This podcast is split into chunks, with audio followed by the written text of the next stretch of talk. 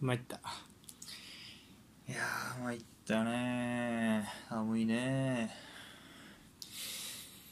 お便りに参りましたよーお便りは質問ルールブック読んだことありますかはいでしたねはいえー、2件いただきました、ありがとうございます、ノーリスさんはい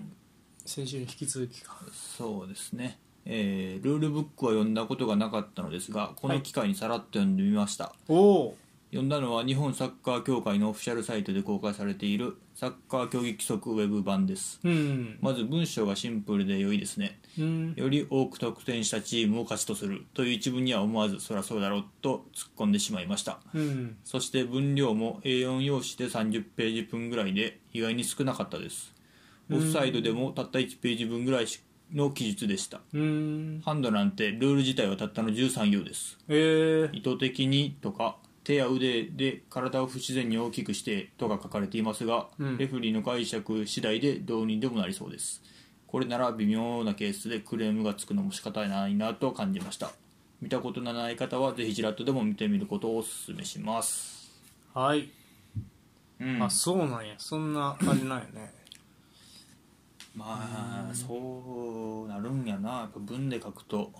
表現難しいとこもありそうやしな30ページかそう、まあみたいね、うんこの日本サッカー協会のやつはうんなるほどねうんまあ、ルールやからねその得点をよく勝ちとかいうもう当たり前のことから書いてるんやろね一からうん確かうんまあその一文なかったら成り立てへんとにかまなあまんあかそう面そう白そういよなそういやでもまあしっかり書いとかななそこは なうん明文化しとかな当たり前のことやけど明文化しとかなあまかあんねルールやもんな、うんそうそうそうルールやからねルールとすら思ってないけどうんそううん、そうよねまあ、サッカーが知らない人が読んでも分かるようにちゃんと書いてるよね多分ねまあそういうことだよねうん一からいやで読もんちょでっとっていう気になるな、オフサイドとか文章でやったらどうなるんやろとかって思うよねまあそうねあーだからそれ1ページ分ぐらいの記述みたいだったからちょっとねうん確認してみようかねまたそうねはいでその他の歌よりもノリスさんはい先週のとっさのタイトルコールの件はジョークというかネタ提供のつもりでしたが気を使わせて申し訳ないです前言撤回しますので元気にお願いします参ったね前言撤回かうんまいたいやマジで何歳やったっけ46歳ロークやったかなはいなめてます やられたなそうやったのかえ結構ガチで気使わなあかんのかなとかって思ってたんやけどなそうでもないかまあでもなんかさ俺らさあの何本当はさあのコーナーのタイトルとかってさうん撮ったものをさこう何バックグラウンドにそこだけエフェクトかけてとかって普通やるやんああまあまあそういう人もおるそうそうそうでも俺はほら手前からさもうそういうのめんどくせえなってなっちゃうからもう、まあなそうそうだからどっちかっていうと声量でねやってたんやけどでも確かにイヤホンとか聞いててグンってくる人もおるんかなとは前々から思っとって思ってたんやちょっとな ちょっとだけでもまあ大丈夫なんやったらな、まあ、元気いっぱいいこうかなと思うねまあだそっちを下げるか俺らのベースの声を上げるからねだからあんこれ以上元気よくいくでまあだから音量調節せなあかんのが面倒くさいってことやね聞いてる側からしまあたらまあそうやろうなうんまあまあねまあまあまあすいませんありがとうございますちょっとこれからも元気よくいきますよのりさんいつも、うんあのお便りとご視聴いただいてありがとうございますありがとうございますはいえーもう一件、はいラスクさん、ありがとうございますえー、と読んだことありますかであります、はいえーと自分は審判資格を持っていやを取得しているので、うん毎年自宅にルールブックがサッカー協会から送られてきます、すげえな、うん毎年ルールが少しずつ変更されているのですが文字で説明されているため理解しづらいですうん自分の周りには知り合いの元一級過去お辞めになったのでうんの方がいらっしゃるのですが、うんその方でもルールブックの内容をほぼ覚えていないと思いますへえそんなもんなんへえまあそうなんやろなそうかまあ俺らと大して変わらんっちゅうことだねまあでも確かにちゃんとそんなって考えるとねやっぱりサッカーって結構曖昧なんやなそうなで、うん毎年はやっぱりちょっとずつ変更されてるんだろうな細かいとこも含めああ確かにうん一級 S1 級とかやったら結構すごいんちゃでも J リーグのし J1 の審判とかうねはそんなレベルなんだよな、うん多分あでも結構あでもなんかあれやね各都道府県に何人いるかとかが分かるレベルの数の少なさやねこれ一級審名判前出てるんや名前出てるなへえサッカー一級審判へえまあで名前 S 出るのすげえなその上が S 級になるのかなどうなるのうんもうそうなのかなもう代表戦とかなってくるとあそれぐらいってことなのかなうん、でもすごいねそうね、うん代表戦とか FIFA に認められなあかんかあれはまあまああーなるほどそういうことになってくるんやろううなんうん、いやでも確かに、いや素晴らしいなるほどこういう面白い意見やね人もおるよねまあ、うんラスクさんがどうかわからんけどその、うん子供がやり始めてサッカーのルールを覚えるために取りましたとかあれありそうやねうんあと子供のねサッカークラブの手伝いで審判できるようにみうたいなねんありそうよね、うん、はい、まあそうかまあまあ毎年それ変更されてるところをちゃんと分かりやすくしてほしいそうやなこういうのってだどこ変わったか分からんみたいなやつ確かもにえどこ新たに覚えなあかんのやろとかなってきたらややこしいでしうょんうんまあ審判には毎年送られてくるってことね、うん資格を持ってる人はなるほどうんいやありがとうございますそうか国際審判の資格とかもあるわけねなるほどでプロフェッショナルレスレフリーのなんかプロフェッショナルレフェリー聞いたことあんな、これは J リーグとかかなへえこれマジワールドカップ行くのがこういう人なんじゃない、ああまあそうやろうねうん、いやーでもまあまあまあそうかプロレフェリーすごいねいやでもすごい1級でも十そうこ分の山下良美さん女性で行ってたよ今回ワールドカップあほんまそうなんやほん出身はやってなくて4審とかやってたんちゃうかな、へえうん、まあでも審判もななかなか難しいからなあ西村さんも入ってるねうん有名やね西はいはい村さん、はいはいうんということでありがとうございますちょっとねいろいろ審判とかにもまあ結構ねあのマテオ・ラースが悪い意味で目立ったりとか審判にもねうんまあ結局目立たんのが一番よね試合で言うと、まあそうやな審目判は立たないのが一番名審判っていう感じがしますようね、ん、あはいということでありがとうございました、りがとうございますはい。じゃあね、まあじゃあ今週も元気いっぱいうんいきますか。はいはい、私がインテリスタ、トッさん、そしてお相手、マン・ユーファン・ポールでイエーーイはいニュースのコーナいつもの人よりはらんでいいよーでもうよ横で聞いててもうるさいもんなはい、ということでニュースのコーナー。はいえっ、ー、と、まあ、今週は、まあ、移籍市場が、まあ、かなりね、活発になってきましたよっていうので、まあ、先週のタイミングに近いかったけど、まあ、取り上げられなかったみたいなニュースもあります。ということで、えっ、と、今週あった盛んニュースをセットして語るニュースのコーナーです。はいはい。えーまずはでかいのは、ユベントスのね、ちょっとどでかいニュースからいきましょうか。うん、はいそうねえーユベントスシーズン中に衝撃の、えー勝ち点15剥奪10位に転落う、んえー虚偽会計などを度重なる不正が原因とうんはい、えーユベントスは、えー勝ち点15が剥奪されることが、えーと決定したと、えーうんイタリア紙が報じていますははいまあ、これ以前にも取り上げたんですが、うんえー、とまずはユベントスはコロナ禍における経費削減のための虚偽会計不正なキャピタルゲインの疑いで、えー、と鳥の検察から調査を受けているうんでその結果会長を務めていたアニエッリ氏うん副会長のネドベド氏らクラブ役員が、えー11月に総辞職したと去年のね、はいはいはい、で、えー、とこれに対して、えーまあ、 イタリア紙によると、えーイタリアの、えーまあ、裁判所はユベントスから、えー勝ち点15を剥奪することを決定うんまた、えー、と不正が行われた、えー当時ユベントスで、えー強化責任者を務めていた、えーパラティーチ今はねトッテナムの補強担当者うんに2年半でアニエリに2年ネドベドラに、えー、と8ヶ月の活動禁止処分が課されているはあと言われています、はい、でさらにこの新聞は、えっと、争点となった、えー事実の重大さスポーツ的な、えー観点などから考慮された結果、えーユベントスをヨーロッパから締め出す痛烈な制裁に踏み切ったと報道されている。うんはい、ということで。で、あの、まあ、当初はね、えっ、と、イタリアサッカー連盟の、えーまあ、検察官なんかは、ユベントスに対して勝ち点9の剥奪とアニエッリ・パラティーチらの、えー活動禁止処分を求めていたですが、まあ、今回、その要求を上回るものだったというので。でただ、ユベントスはね、今後、えっ、と、イタリアオリンピック委員会、保証あイタリアオリンピック委員会保証委員会に、えっと上訴する予定というふうに言われています。はあ、はあはあはあ、はい、ということで、まあ、決定ではないですが、まあ、一旦報道では勝ち点15剥奪という、うん、はないり、ましたね報ま道あが出てますね。上訴ししたら多分まだ一旦なしというか、うんうんそのまま行くんやろうけど決定、うんほんまに決定するまではそうね。いやー、これは本当に選手は厳しいな。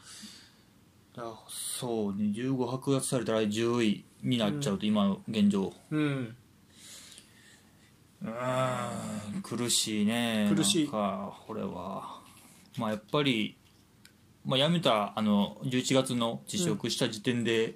まあ怪しそうやなみたいな話はしてたけど、うんまあやっぱりそうっぽいねうん、もう、あれやね、グーグルのうん順位表なんかではもう勝ち点15引かれてるな。あーなるほどねうん、グーグルの順位表では、イベントさ。あの、まあ、こう上訴かしたらまた戻るんかもね一時的にうん3位か、それ15プラスしたうん、方にうん、まあそうねやってる選手側からすると辛いね。これはね。ちょっとなうん自分らでどうしようもないところでこんなことになってたらね、うん、辛いよな、うん、いやーこれ普通にユベントスねその勝ち点やったらねミランと並んでまあ上位上位がめっちゃ面白かったよねそうよね、うんまあ残念っていうのとまあ選手がねかわいそうよね本当に何よりねまあそこよね、うん選手は何も関係しないやろ知らんやろうしな、うん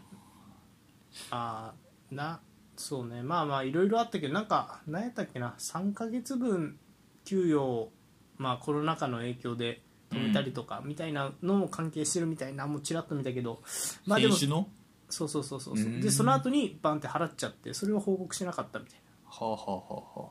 とかって言われてるけどでも根本やっぱイベントスそうねやっぱ無理がたたったっていう感じはするよなどっちかっていうとそのねまあパラティーチまでそのやっぱおたごあの何まあ言ったら疑い容疑がかかってるっていうのはやっぱりそのねやっぱロナウドププロジェクトは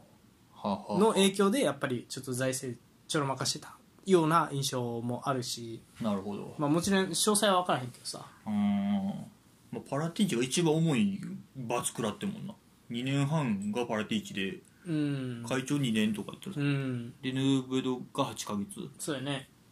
だスパーズはえらいえらいところで飛び火食らって思ってそうやな確かにこれそうどう何がか活動禁止処分か、うん多分個人として活動できませんってうんなるうんどうだもんな、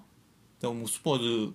は苦しくなるよなうん、もしねこれがあの関係あればねそううんなんかどういうルールになってるか分からんから何とも言えんそうイタリアで活動できませんとか言ったらまあプレミアではできるんかなとかもなるとけか、ど、うん、分からないねいやでもうーん、まあでも活動禁止って言われたらなんかできなさそううん、できなそうな気がすうーんまあ2年半できへんってなかなかよなるそうやねちょっとスパーズも考えるやろうなそうやなこれ本当にここれのまま置いといていいんかっていう、うん別の人持ってきた方がっうん、てなるよな普通にうーんうん、腕は確かなんですけどねパルティーチはねそこそこ多分まあそうよねこの今のスパーズもイタリアからも引っ張ってきてるしうん、イタリアから取ってきた選手結構いい選手多いからね、ういんやでもまああれですねもうねイタリまあイベントスとしてはねまあこれはもうしょうがないというかねうんそうね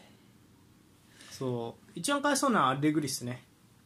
まあそうやな徐々に立て直しの見通しがちょっとずつちょっとずつやけどこう立ってきたかなっていうところでこのゴーンと食らったわけだからこのこの後のその選手のモチベーションとかは心配ですよね、いやーそこうよな、ん、特に外国人選手なんかはねいる意味があるってなってくるからねどんだけ頑張っても CL 権取れなさそうなな気がするみたいなところで剥奪されたら CL 権と何ポイント差ぐらいある剥奪されても CL 権からいやもう結構絶望的やな1314ぐらい、うんあもうちょうど剥奪された分ぐらいか、ナポリ以外は結構詰まってる詰なまってる今詰まってるちょっとミランの連敗とかもあってラツィオも上がってきたしインテルもちょっと取りこぼしたりとかしつつもう詰まってるナポリ以外はどこも CL 権逃してもおかしくないし取ってもおかしくないアタランタローマインテルラツィオミランそうね確うかに、んまあ、本当はねこれに何まあ新生セブンスターズとしてイベントスも入ってるはずだったんやけど、まあ、あー勝ちに15やからねまあ連勝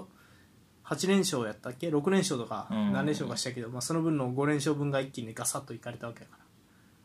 らいやーしんどいなーこれは、まあそうだねちょっとモチベーションやらやる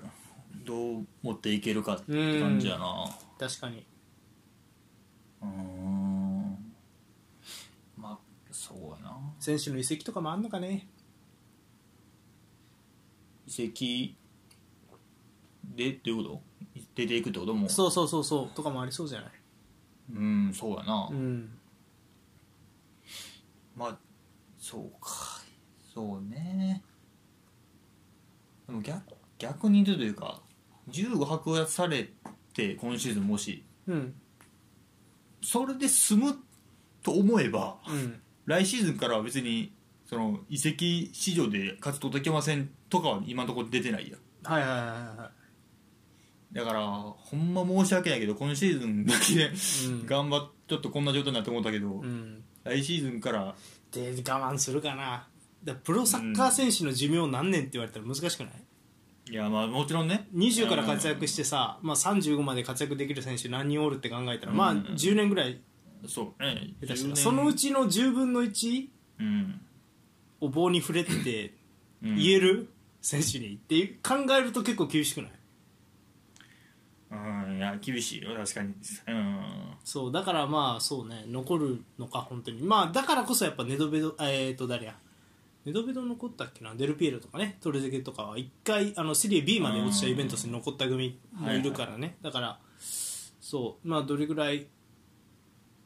選手がまあ今生え抜きとかもすまあ多分ミレッティとかパッチオーリとうかんそういう若手ぐらいでうんキエザも移籍してきた組やしなでまあブラホビッチとかうんはまあね全然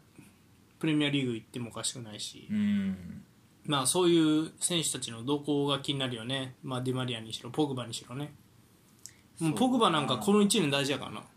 もうキャリア終盤差し掛かった1年やからもう普通の1年とは違うやん、一番脂乗ってる時の1年やそうやねうんだから辛いよね来シーズン CL 出れるか出れへんかって結構ポグバのキャリいアやまあそうかそこは響くやろそうなそれやろな今シーズン我慢してくれそう来シーズン出られてもなシールそうそううそなるとまあそうやな出ていきそうやな確かにうやっそうなぱるそうと考えるとねまあまあそれもしょうがないかなっていう感じがしますねうんちょインテルに選手がくれる分にはいいけどちょっとセリアの他のチームにちょっと うんあげると怪しいまなあそれそもうそうでもありそうだね結構動いてるからね最近ねそうですねうんはいっていう感じですかね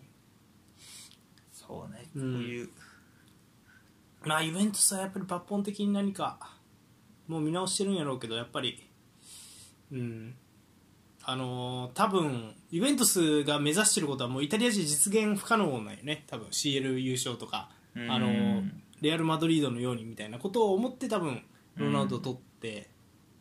っていうふうに思ったんやけどイタリアのそのパッケージじゃもう無理だよね多分うんセリアっていうそのパッケージはいはいはいでは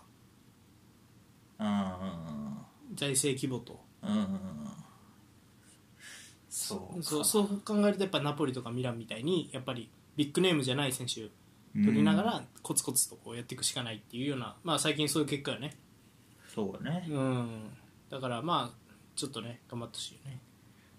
イベントスも、まあ、こん今度はどう乗り切るかとかうんうんまあまあまあユベントスってもどうせ多分、うん、戻ってくるよまあそうね毎回なんかあってウルトラ C で戻ってくるからウルトラ C とは言わへんな努力して戻ってくるっていうイメージもあるからね、そうだね残念やけどうんはいっていう感じですかねそうだね、まあ、まず今シーズンその10号がどうなるかっていうのとそうやな復活されるのかってういうのと、ん、上訴した結果どうなるかっていうのをうん注目していきましょうかね、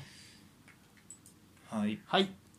で、えー、とその次が、えー移籍関連のニュースちょっと打って変わってねプレミアリーグ関連の移籍関連いきましょうかはいポールさんうんはいまずはアーセナルブライトンから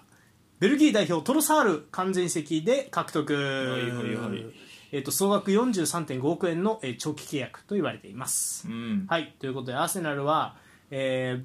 ブライトンから、えーベルギー代表のフォワードトロサール28歳を獲得と、うんはいでえー移籍金は、まあ、メディアによっていろいろと言われているんですが、まあにあのーなんやろボーナスみたいなの込みで2700万ポンドっていうふうに言われていますね。うんはいい、で、えーとまあ、アーセナルはね、あのー先週紹介したムドリクうん選手をね、あのーウクライナの代表フォワードをトップターゲットにしてたんですが結局チェルシうんーに持ってかれてその結果、えーとまあ、それ以後もえそうなんやハフィーニャをターゲットに、バう、ルサのうんんしたんですが、まあ、結局トロサールをターゲットにしたへーうんなるほど実はトロサールと、えーロベルト・デ・ゼルビブライトンの監督がトレーニングの参加や態度で確執が生まれていたっていうふうに言われていて、うんそこに目をつけてあっという間にまとめることに成功したという。はいはいそうはいですねということでトロサール、えー、と今シーズン、ね、16試合に出場して、えー7ゴール3アシスト、うんはいでえー、と右利きのアタッカーで、えー、と左右のウィングに加えてセンターフォワード、えーウィングバックでもプレー可能なユーティリティな選手です。うんはい、ということでトロサールが来ましたね、いい選手取りましたねこれうはん、もう早速ねえっ、とアーセナル対ユナイテッド、うんマンチェスターユナイテッドの試合出てきました出ねてましたねうんよかったですねちょっとやったけどやっぱ、途中からねうん、結局何やったっけあの最後の決勝弾の1個前のパスはトロサールやったね確か右から持ってってあー左トロサール受けてトロサールがそうポジションチェンジして裏抜けてるあれジャカやったかなうんでジャカに裏出してジャカのクロスで誰だっけ腕ゴアシュートのこぼれたところをエンケティアで決勝点、はいはいなはんいで、まあ、絡んではいるよね一流の流れにそうね、まあどこでもやるからね前もやるしうん左右やるし、使われ方的にはと,、えー、とあれ誰やったっけ左サイドのマルティン・エンリのうん代わりに出てきたっていうような形やったけどまあ、そこが一番いいかなとは俺は思うねああなるほなどんまあ裏で言ったら一番前とかもやってたりしたけど、うんあんまりそこというよりは左まあがいいかなって感じがするねララーナとかシルバとかに似てるような俺の印象ねああ俺的にジョタかなああなるほどリバプールに行ったああなるほどね、うん、みたいなイメージなんか俺スピードよりうんキープ力えぐいなみたいなドリブルで絶対失わないああみたい絶対失わないというか、まあ、失わないドリブルがうめえみたいなそのはいはいイはいメージとやっぱそのなんやろまあブライトンでやってたっていうのもあってやっぱりああいうねアーセナルみたいなそのポゼッションしてピッチをこう広く使うようなプレーにもうん全然すんなりと適応しそうやなっていう感じはしますねそうねうんいい選手だったちなみにどうやったユナイテッドとアーセナルの試合はまあ、負けはしましたが、うん今シーズン一番面白い試合やったかなああそう試合俺が的あにーなるほ試合としては、どうんうんめちゃくちゃ良かったな、まあうん最後決、まあ、勝敗ついたしああそうやねでスーパーゴールあったしまあうんそうねあと、まあ、やっぱアーセナルの今の勢い感じる試合やったし、うん、確かにサカのゴールほんますごかったねあうれね、んそうねサッカーも良かったしラッシュフォードのミドルも良かったしうん、イライザって相性悪いなアーセナルそのなんとか、うん、悪そうやねコンディションがいいとやっぱりまあ打たれるとそうねね基本的にずっと押されてたけどまあ、そうん、うそうあとあれはどうなんウェクホルストはこういう相手に有効ですかみたいな感じはせえへんちょっうんまあそうね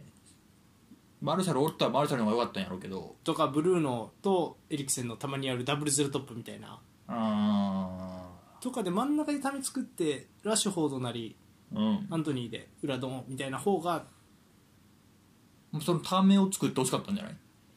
やなんていうのためを作りながらあいつら裏出せるやんそうじゃなくて、ウェイクフルストはためを作って落としちゃうから、ハイポゼッション使用できませんみたいなこうあっていう印象もあったねあとめっちゃポジションチェンジするからどこまでついてってどこまでついていかないかうんめっちゃ迷ってたな、ーまあ難しいねそうそうそうむずいよねでやっぱ弱いとこついてくるっていうのでエリクセンのところで坂がシュートとかやっぱうんうん、したたかそうしたたかやねうんそうねああやなと思ったそうでも勝負強かったねユナイテッドはどっちかっていうともうチャンス少ないながらもうね、うんコーナーでなんとかするのと、うんまあそうねまあ確かにずっまあアーセナル勝ちに値する試合だったと思うけど、うんまあ、そんなスーパーゴールが必要じゃないと勝たれへんかったわけアーセナル的にはサッカーのあのスーパーゴールとかうんうんだからそんなに俺ユナイテッド悪いと思わんかったけどねああなるほテンハグも言ってたけどどああそんな守備も、まあ、3点取られたけどうんめちゃくちゃ悪いわけでもなかったし、うんまあ、持たれることは分かってたしみたいな感じで言ってうんたから、まあまあそういう意味でも試合は面白かったうねん確かにうん噛み合った試合ではあったねうんまあそういい補強ですねまあほんまにどあー前線どこでもやってくれるから、うんトロサールは確かにあの一番でかいのがうんあれの控えに一番いいウーデ・ゴーアの控えっていねえなって思ってたけどトロサールやったらいけそうやなっていう気勢まあそまあ、タイプちょっとちゃうかなとは思うけどああほん俺まはそうかそうかまあ、もうちょっとそうなった点ら取るタイプあそうそうもうああなるほどねしオフ・ザ・ボール取らされるの方がありかなって感じがあすあるなるほどねかな俺的にはボール動かしたりとかするのはそんなうまくないみたいそうねまあ下手じゃないけどあーそなこるほがどね強みではないなかなないああっていう感じがするそうなんやそうかそうか、うんうん、まあじゃあ逆に言うとジャカの控えとかあーまあ俺的にやっぱ両ワイドかな控えてはっああなるほどねて感じがするまあ特にマルティネッティああうんゴール前のボックス内での仕事とかああなるほどそうかと俺は思ってるかああなうんまた違う種類やから面白いよねそうねうんそうそう張ってるマルティネリともうトロサールガンガン中入ってきてうん起点になるみたいなね,、そうねでジンチェンコがいやジンチェンコ今プレミアナンバーワン左サイドバックやねユンチェンコはいいねもう、うんどこまで行くねんっていうぐらい顔出しに行くしな そうそうそうそう右のそう方ももうなんうんそうやねうんなんかシティオったところよりいいよね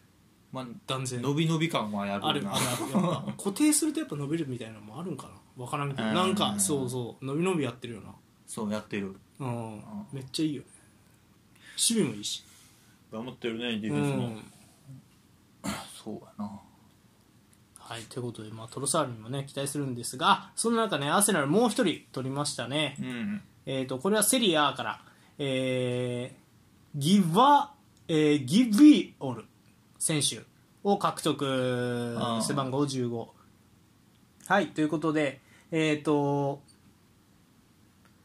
うんポーランド代表のディフェンダー、えーうんギビオル選手を選手がアーセナルへ、えー、と完全移籍で加入しました。うんはい、ということで、まあ、この選手もともとねあのセリアのスペツィアう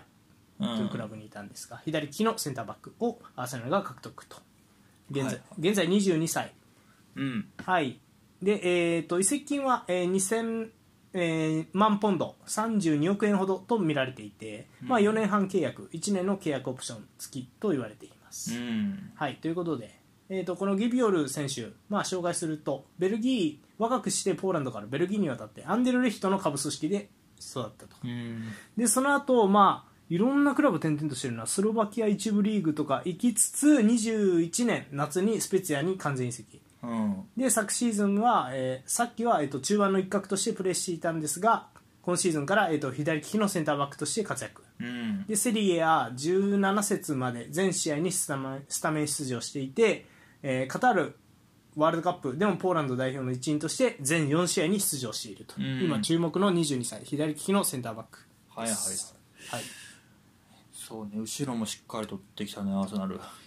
あ左のセンターバックガブリエルがずっとやってたから、まあ、そこ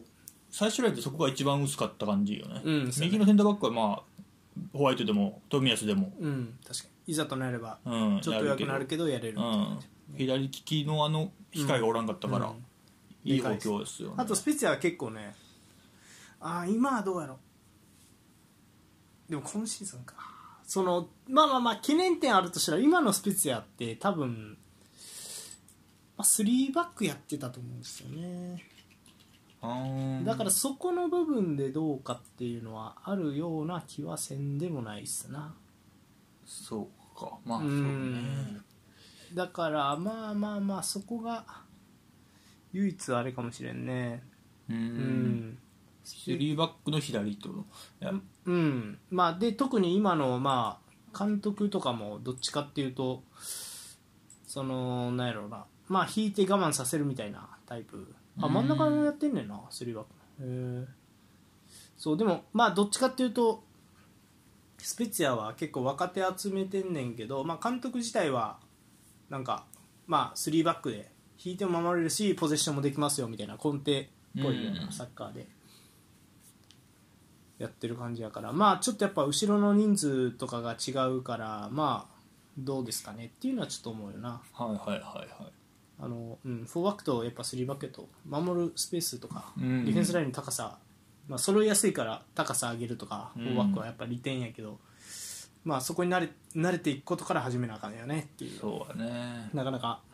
まあまあまあでも控えとしてはね十分22歳やしねそうねまあ中盤、まあ、去年まで中盤やってたって言ってるかうら、んまあ、足元もうまそうやし、うん、あれやねこうタイトル本気で取りに来た来シーズンにももう見越した動きって感じがするな、そうね、うん取りには来てるよな、うん取りに来てるなまあ大チャンスよね、あそう若いしな、うん、うん、 22か、 22若いね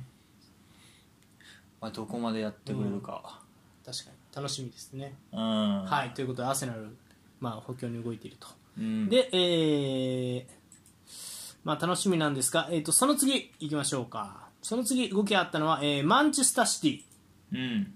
はい、えー、とアルゼンチンの新星を確保20歳のミッドフィルダー、えーペローネを約12億で獲得、うんはいということで、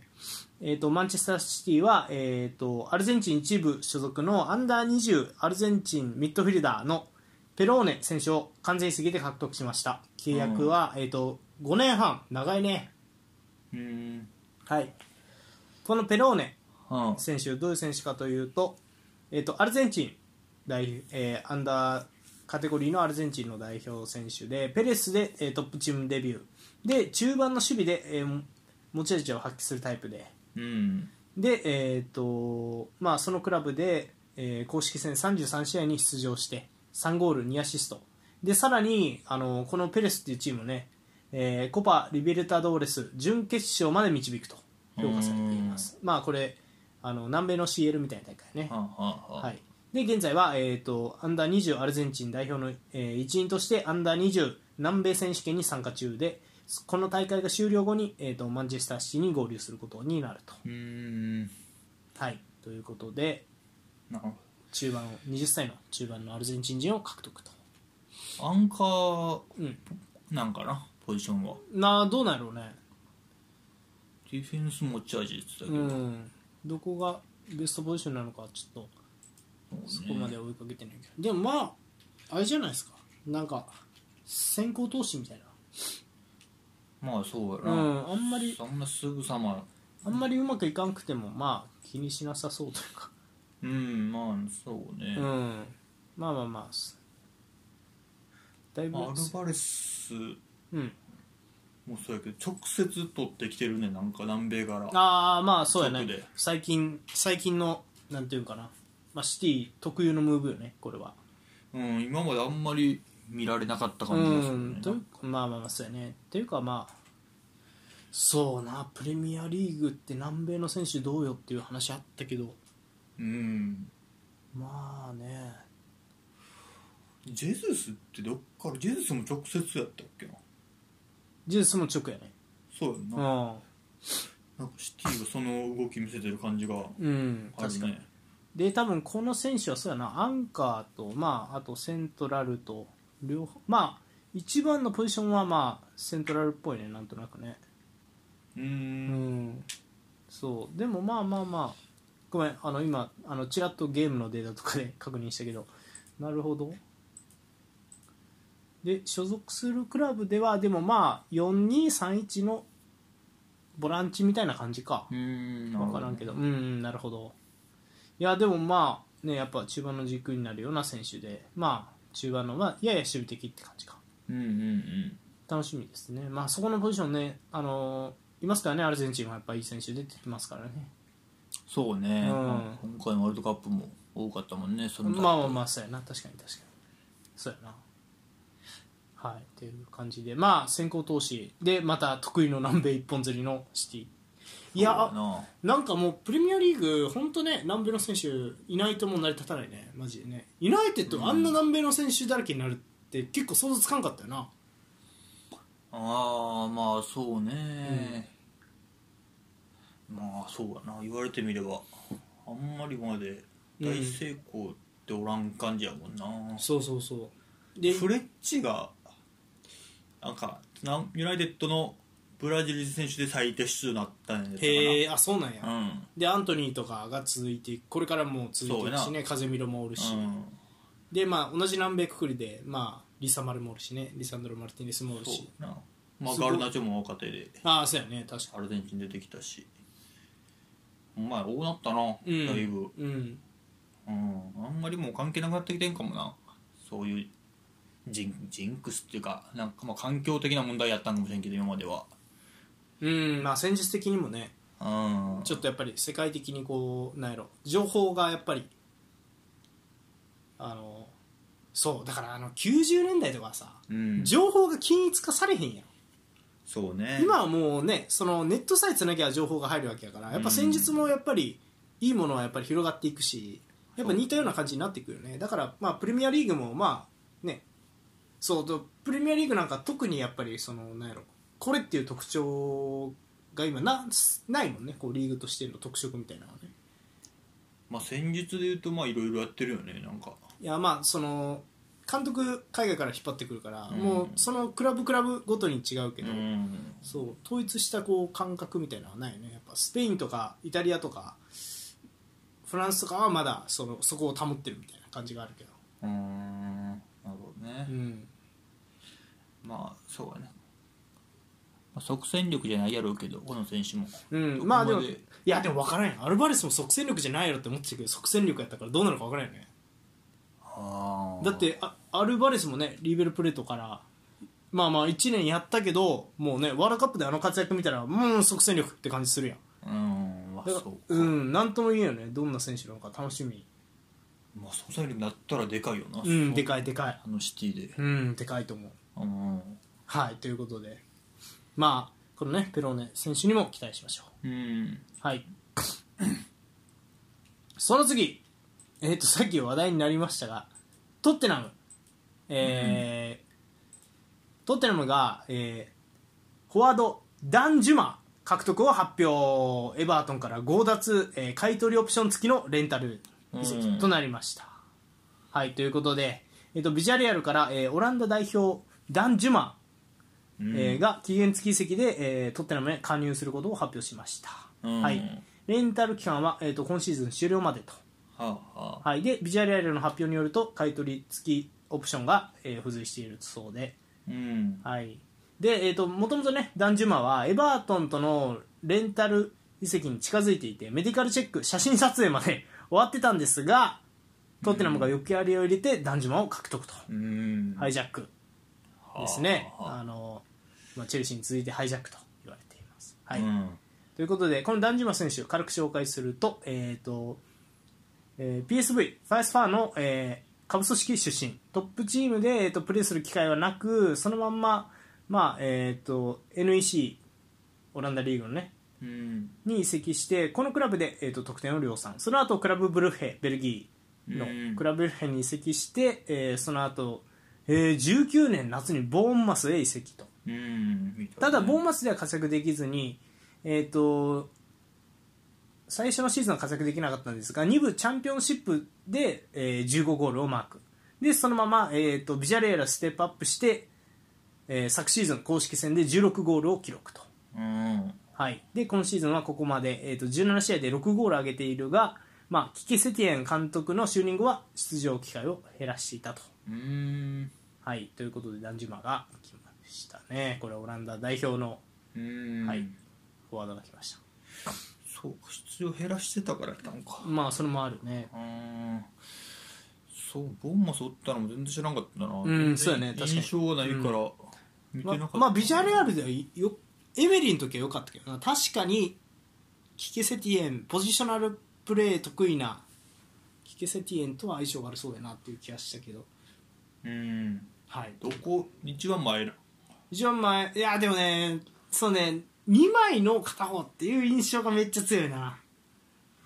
スパーズやとじゃあシャドウかいや分からん2枚にするんかもしれんよもああまあそれもあるうかケインと並べるか、うんみたいなんもいけそうやしまあソン・フンミンが今季あんま点取れてないからねそこが苦しいよねスパーズ的にはああなるほど、うんあそうかだから確かにほんまやなうんリシャリソンまあワールドカップで怪我うんでうん出たんやったっけな最近ちょっとま出てなかったかあなーだからレンタルかまあそれもあるんちあゃークルゼフスキーとかも怪我がちやしねううんまあでビジュアル的にもまた活躍したらやってほしいんかもしれんしまあ他にも買い取り手がいるかもしれんっていうのがあるしね藤原強かったような気がするうんなんか決定機決めきれへん印象もあるけどねあーただでも昨シーズンのビジュアルやるって言ったらねまあすごかったですからね CL ベスト4までいってるんでああそうかそのあその時主力か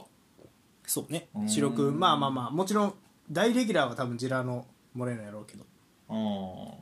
なるほどね、うん、でもまあ主力ではあったよねまあ、ケイン外すのはまあ考えられへんからうんやっぱりその2列目か2トップでいくかあ2列目はきあんま印象ないなあでもいいけそうな気もうんどうなんやろ2列目やってたっけな男女はあんまイメージないね、まあ、ああそううか、ん、でもなんか2列目やったら守る時サイド出なあかんしねあそうそうそうそうそういろいろ2列目ってやっぱちょっとむずいじゃないですかだからそこはなんかあんまイメージないなでもなんかすごくなんやろ控えうん足もあでかくて足も速いっていう印象はあるうーんどっちかっていうとでかくて足速くてまあ器用なんやけどなんか俺の印象な決定力みたいな絶対的な決定力はないあでも左のウィングもできるっぽいねうーんそううんただやっぱまあ前の選手って感じかなるほどね、うんまあ、今季は結うんなんやろうんドリブルはうまいイメージあるねだからめっちゃ器用ああやねんけどそう決定力いまいちかなっていう印象やったけどね俺はなんかなるほどねうんどう使ってくるかねコンテがそうだね確かに、まあ、スピードとかは多分スピードっていうかフィジカル的な瞬発力とかはケインとかよりはあるからだからうんケインと並べるにはちょうどいいんちゃうっていう感じがします、はいまあちょっと新しいことやっていいかな厳しいかなって感じも、まあコンディションもあるやろうしねうん、あるからうん確かにツートップもやるかもねうん分からんけど楽しみですね、うんはいでそんな中このねダンジュマをまあえー、と強奪されたエバートンですが、まあ、苦しいエバートンうんはい、えーランパード監督を解任今季19位と大不振間近10試合で未勝利はい、ということでエバートンはフランク・ランパード監督を解任しましたうんはいえー、と21年にベニテスの、えー、と後任としてエバートンの指揮官に就任したランパードですが、まあえー、とそのシーズンは、ね、なんとかチームを残留に導きうんで挽回を目指した今シーズンなんですが20試合、まあ、消化して3勝しか挙げられず19位うんで、えー、とこれを受けて、まあ、特にね、えーとまあ、21日にウエストハムに、えー0-2で負けてからは、まあ、解任が秒読み段階に入ったと伝えられてで23日に、えー解任となりました、うんはいまあ、勝率27.27%、うんはいでえー、とチェルシー時代とか、まあ、ダービー時代を、えー下回る結果になってうんはい、で、えーとまあ、38戦して9勝8分け21敗と、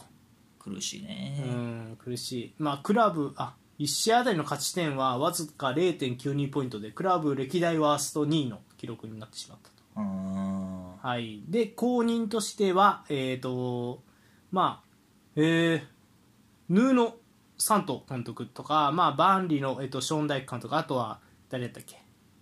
ビビエエルルササとかも出てたはねい、、監督などエバートンの5人にはいろいろ名前が上がってますが、うんまあとにかくまずは、はい、エバートンうんランパード介入ということで、まあ仕方ないねこれは、この結果やとうん、であとはまあミュールの話も確か出てたよねエバートンって出てたね、うんどうですかねいやーエバートン俺ら取り上げたことってないよねああそういえば今シーズンもない今シーズンも絶対ないけど、うんこれまでないっけ一回もなかった気がするあったっけ分からんけど、マージサイドとか開けてないかうなん負けたことないよねいやーでもやっやってないかうんでも戦力はいるんやろいないいやいると思うようーんなるほどうんまあそそうねまあでもうん まあ今シーズンもほぼ見てないから俺もエバートンの試合そうやな確かなにんともやけ確かにどどんな印象ですかねあのランパードはどうですかキャリア的にまあちょっとしんどいねチェルシーでまあ若手抜擢してうんちょっと立て直したか、まあ、うん移籍できない期間、移籍うん、市場でうんまああ活れ動よ禁ね止されてる時時期にうん監督になってうん若手使いながらまあまあうまいことやったかなって感じだったけど、うんまあ、結果はそこまで出ずうんで今回エバートンうんまあそうねちょっとこれはひどいかなって感じがするね、うん今19位だからねまあゴードンとかねあの足の速いあとは曜日ゲイエまた違うゲイエがいるのかゲイよあのゲイよ戻ってきたよあそうなんや怖へいからえあなるほどうんまあゴードンとかうまいけどねうんまあゴードンもいろいろもう移籍の差出てるけどあと元ブライトンのマーフィーとか補強してたよねうんうんマーフィーだったんかでもあまのあマペマペウマペイみたいなね確か名前やったなあーでもそうねなトム・デイビスがどうなったん伸びずおおるけどと思うおるな、うんおるけど伸びずやな24かもうんまあそうねああなるほどねまあ、伸びずなのかランパードに使ってもらえないのかなあそうね確かにうーんまあそうねまああドゥクレとかはおるんややりようでもうちょっと全然上いけるかなと思うからあーまあそうやっぱりランパード厳しかったかなっていう感じかうんうん感じかなまあ去年もだからギリギリで残留してはいラン,、まあ、ランパード途中で来てなんとか残留させて、うっんていうのはまあようやったって感じだったけど、うんまあそっから積み上げられずって感じだったよ、うん確かにねまあエバートンに俺は落ちてほしくないねんなやっぱり、まあ、去年もずっと言ってたけどああなるほどなんかやっぱりプレミアに追ってほしいチームやからね、うんまあ、だからさっきのダンジュマンもこんないこうこの状況のチームやったらそりゃスパーズ行きたくなるよねっていうのは間違いない間違いない、うんいやそうだろまあまあわかるかなって感じはうね、んなるほどうんまあ次まあほんま監督いい監督来たら全然上いけると思うんやけどなうーんなるほどねで今のところまあクラブを売りに出してるらしいっていうう報道は出てるな、んそうねうん、ただなんか赤字がすごいんじゃなかったっけ違ったっけ気のせいかまあ、新しいスタジアム建ててるからね今ああなるほどどねあそうそれまあどう関係してるか分からんけど、うんいやなんとか残ってほしい残せる監督まあショーンダイスとかでもいいんかもしれん今からやったらもうがっつりディフェンス版を固めてーアルダイスとか新たいさもうえうえんもうちょっ確とかになんとか勝ち点積み上げられ確かにるここでビエルスじゃないよな感じはするよな,、うんなんか別にそうじゃなくてあのいやなんやろここでやっぱりいやでもアラダイスとかありやと思うよななんかそういう監督やと思うどっちかっていうと、んまあそうやなだからもうウェールズとかやるんやったら来シーズン頭とかからの方がいや絶対そうやと思うん方がいいよな、う、うん、ビエルサとかだと準備してうん一回こうね補強とかもせなしないと多分納得しないのねビエルサが納得するようなメンバー集まらないうん気がするしうんはいということでちょっとランパードも次監督できるかって感じだねまあもう一回ねチャンピオンシップとかそういう感じになるんかなうんプレミアだとなんか厳しそうやね、うん厳しさよねうんはいということでまあ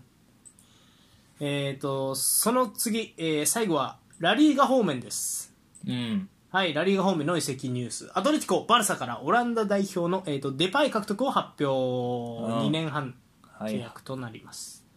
うんはい、ということで、えーアトレティコ・マドリーは20日、バルセロナから、えーオランダ代表の、えーフォワード、メンフィス・デパイ獲得を発表。うんはい、ということで、バルセロナに加入してたデパイが、まあ、昨シーズンは12得点、28試合で。うん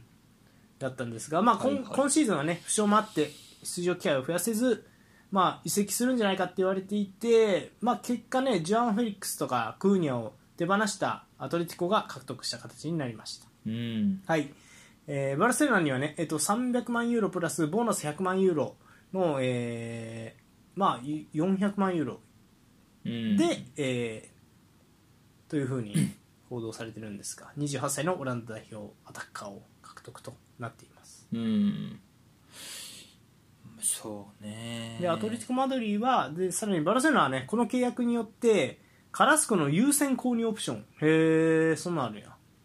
うんを、えー、と取り付けたことも合わせて発表してるそうです、うんはいということでデパイ来ましたねそうですねまあどうアトレティコ見てみな分からんなそうねまあそうボール持って時間作れる人ではあると思うからデパイって、うーんまあ、それとグリーズマンとうまいことやれるのかっていうところねうんまあそこが問題なのか感はあるけどなうんそうね、まあ、フェリックス・グリーズマンよりはなんか、まあ、まだ良さそうな感じはああまあでもそうかもなするけど確かにまただバチンとハマってるんかって言われたら、ってでいフうェリックス感じ戻ってくるからね結局ねまあ、レンタルだからね買い取りオプションついてないからねうんそうねまあだから指名でもどうなるかよねこれああそうやね確かにそれ次第やけど結局えー、まあ2年半まあそう完全に取ったもんな28歳かでもまだデパイってうん28歳いやでも分からんよねいつ覚醒するかなんかまあもう覚醒なんか覚醒というか分からんけどほらまあまあベンゼマみたいになる可能性だってあるわけじゃないですか今点取れてないけどめっちゃうまくなって点取ることも覚えてみたいなあだからどうなるか分からんよねもともと点取れるポテンシャルある選手やしーうんうんうんうんそうね、うんまあ伸び伸びやったらそうなるかもしれんしあと、まあグリーズマンとの相性はいいかあんまグリーズマンが左に流れてくることないからそんなにそこは被ることはなさそうよねフェリックスも一緒かでもなんとも言えんなまあそうね、フェリックスよりまあだから時間を作れそうねボール持ってそうな感じあるからうん確かにあとそうああそうやな確かにまあでも確かにそれまあでもその感じかアトレティコも今スアレス来た後まあなんかそんな話前もした気するけどでスアレス来てちょっとサッカー変えてうんそれの継続路線なんじゃないかみたいなああ確かにまあちょっとポジションできるような選手コンビネーション発揮してくれるような選手をやっぱりうん多めにっていうねまあでもまあまあまあ何があるか分かんないんでちょっとね期待はしたいですねまあ間違いなくバルセロナにいるよりはいいですよねデパイにとってはでバルサはこれセンターフォワードは控えではフェラントーレスとかでいくんかねまあレ前フバンドフスキーいない時はねもうそうそうァしかないーティーやったらね前ファティやってうんまあ確かバルサ的にはそうね、うんバル余サ剰戦力かもしれんねある意味だからまあそうなったんやろうな、うんバルサにいつ来たんや2122だかうんら結局1シーズン半かうんちょっと物足りんかったやろなバルサ的にはまあまあまああとクーマンについてきたっていうのがあるから確かクーマンの時ってあそうかそうそうそう確かねだからまあそれも含めて考えるとっていうねああそうかそうかうんまあバルサファンからもそんなにはそんないい印象はないまま多分終わっちゃった感じよ、うんじ確かにねそんな感じやなうんまあそうクーマンかうんそうかなんかオランダ人指揮官に振り回されてる感じがあるななんかうん確かにねそんなにか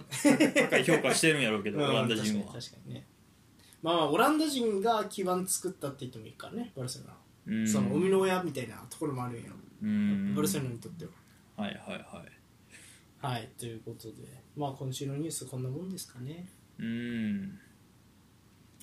そうね来週のお便りのなんかお題思いつく思いつかないんやったらちょっとうんああるんならいいですか今週移籍した選手ねうんまあちょっとこのギビオール選手は置いといてえっ、とまあトロサールうんと,、えー、とこのダンジュマと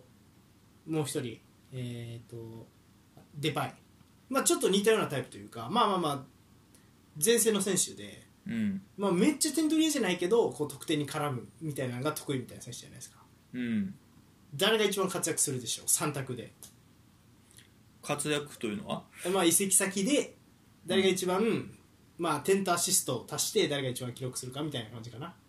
今シーズンで今シーズン残り、うん、うーん誰が一番フィットしそうかみたいな、ああそうねうん、その3択でいきましょはう、いはいまあ、まそあそれぞれあれかリーグをまたいでの移籍が1人とそれ以外はまあ同じリーグからの移籍っていうところで、うんまあ、これちょっとねじっくり考えてみてもいいんじゃないですかね誰が一番活躍しそうかねそのその行った先の選手の選手層とかも考えると結構考え面白いんじゃないですかまあそうよねチーム状態できれば絶対アーセナルが一番ええそう状態いではいからこそ出れんの問題もあるしうねん、そうね、うんまあ、一番出れるのはダンデジバイかなって感じがするあからほんまあでもそうやな確かにそうか俺ダンジュマかなと思ってるそうかそうかまあそうちょっと使い方は男女もよう分からんけどあそこだから、まあ、リシャーリソンソフミンもおると思ったらうんまあまあ選手はおるよねってなるし、ななるほどまねあ、クルゼフスキーの代わりじゃないないと思う感じがするんやけどなないと思うどっちかっていうと多分